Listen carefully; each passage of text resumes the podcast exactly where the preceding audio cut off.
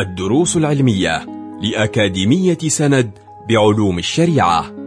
المرحلة الأولى شرح ميسر لمجموعة من المتون المختصرة تفيد المتلقي في دنياه وآخرته. مقرر الإحسان والتزكية شرح منظومة رياضة الصبيان مع الشيخ عمر زعازع. بسم الله الرحمن الرحيم. الحمد لله الكريم المنان الرحيم الرحمن خلق الإنسان علمه البيان.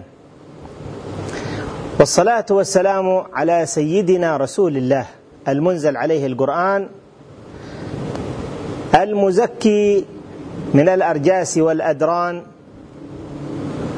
وعلى آله وأصحابه وتابعيهم بإحسان. أما بعد فنبدأ الدرس متذكرين النيات الصالحة فنقول نوينا التعلم والتعليم والتذكر والتذكير والنفع والانتفاع والإفادة والاستفادة والحث على التمسك بكتاب الله تعالى وسنة نبيه صلى الله عليه وآله وسلم والدعاء إلى الهدى والدلالة على الخير ابتغاء وجه الله ومرضاته وقربه وثوابه سبحانه وتعالى. ونبدأ الدرس الأول من شرح هذه المنظومة المباركة بغية الإخوان ورياضة الصبيان ومع الدرس الأول حيث بدأ ناظم هذه المنظومة رحمه الله بقوله الحمد لله ولي الحمد موفق الخلق لكل رشد على الذي به علينا أنعم حمدا يعم الأرض طرا والسماء ثم الصلاة بعدما قلنا به على النبي وآله وصحبه. ويحسن قبل البدء في شرح هذه الأبيات أن نبين ثلاث نقاط أساسية. النقطة الأولى أهمية التربية ومكانتها في صلاح الإنسان والمجتمعات. النقطة الثانية التعريف بالناظم رحمه الله تعالى. النقطة الثالثة التعريف بالمنظومة. التعريف بهذه المنظومة الشهيرة النافعة. نسأل الله سبحانه وتعالى أن ينفعنا والسامعين بها. فنبدأ في بيان النقطة الأولى أهمية التربية ومكانتها في صلاح الإنسان والمجتمعات. فنقول من المعلوم لدى العقلاء وأرباب البصائر أهمية التربية ومكانتها في صلاح الإنسان والأجيال.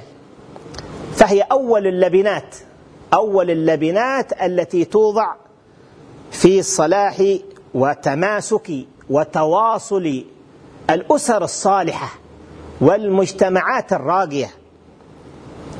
وهي التي لها الدور الكبير بعد ذلك في صلاح العالم بأسره. قال القائل لا تحسبن العلم ينفع وحده ما لم يتوج ربه بخلاق فإذا رزقت خليقة محمودة فقد اصطفاك مقسم الأرزاق. وقال الآخر فإنما الأمم الأخلاق ما بقيت فإنهم ذهبت أخلاقهم ذهبوا. وفي هذه الخصلة الشريفة الخلق الحسن الكريم يقول الله تبارك وتعالى للنبي صلى الله عليه وسلم وإنك لعلى خلق عظيم. وعن أبي عبد الرحمن جندب بن جنادة وأبي ذر رضي الله عنهما أن رسول الله صلى الله عليه وسلم قال اتق الله حيثما كنت وأتبع السيئة الحسنة تمحها وخالق الناس بخلق حسن. فالخلق الحسن صفة راسخة في النفس تصدر عنها الأخلاق الحسنة بسهولة.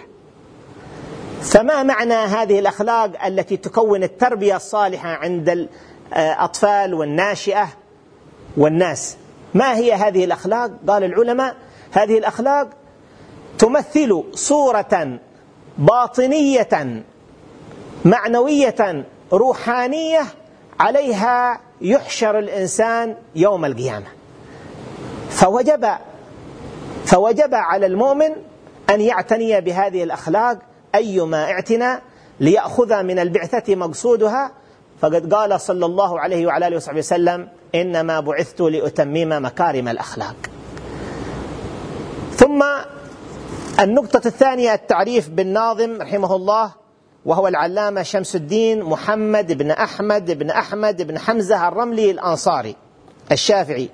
ولد بمصر سنة تسعة عشر وتسعمائة وينسب إلى قرية قرية بمنوفية مصر بقرب منشية العطار.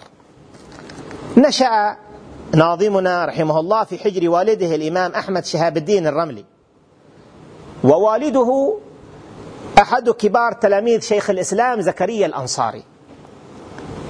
والد الإمام الرملي ممن تلقى وأخذ عن شيخ الإسلام زكريا الأنصاري.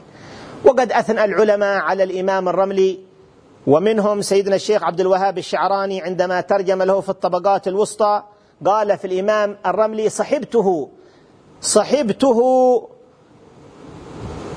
من حين كنت أحمله على كتفي إلى وقتنا يقصد إلى أن مرت سنوات طويلة في صحبته قال فما رأيت عليه ما يشينه في دينه يعني ما يدل على النقص في دينه. وما ذاك إلا بسبب اعتناء والده بتربيته. لذلك اشتهر الإمام الرملي أنه تلميذ أبيه فإنه أخذ أخذا تاما عن عن والده في كل دروسه وقرأ عليه في العلوم الشرعية الشيء الكثير. حتى أن والده يقول ما تركت محمدا يحتاج إلى أحد من علماء عصره إلا في النادر. على أن له أخذ عن كثير من شيوخ عصره كشيخ الإسلام. فقد أدرك الإمام النووي الإمام الرملي من حياة شيخ الإسلام سبع سنوات. توفي شيخ الإسلام والإمام الرملي له سبع سنوات. وأخذ عن عدد من الشيوخ منهم برهان الدين ابن أبي شريف القدسي ثم المصري. وأخذ عن الشيخ صالح البلقيني وعن الجلال المحلي رحمهم الله سبحانه وتعالى. عاش الإمام الرملي خمسا وثمانين سنة.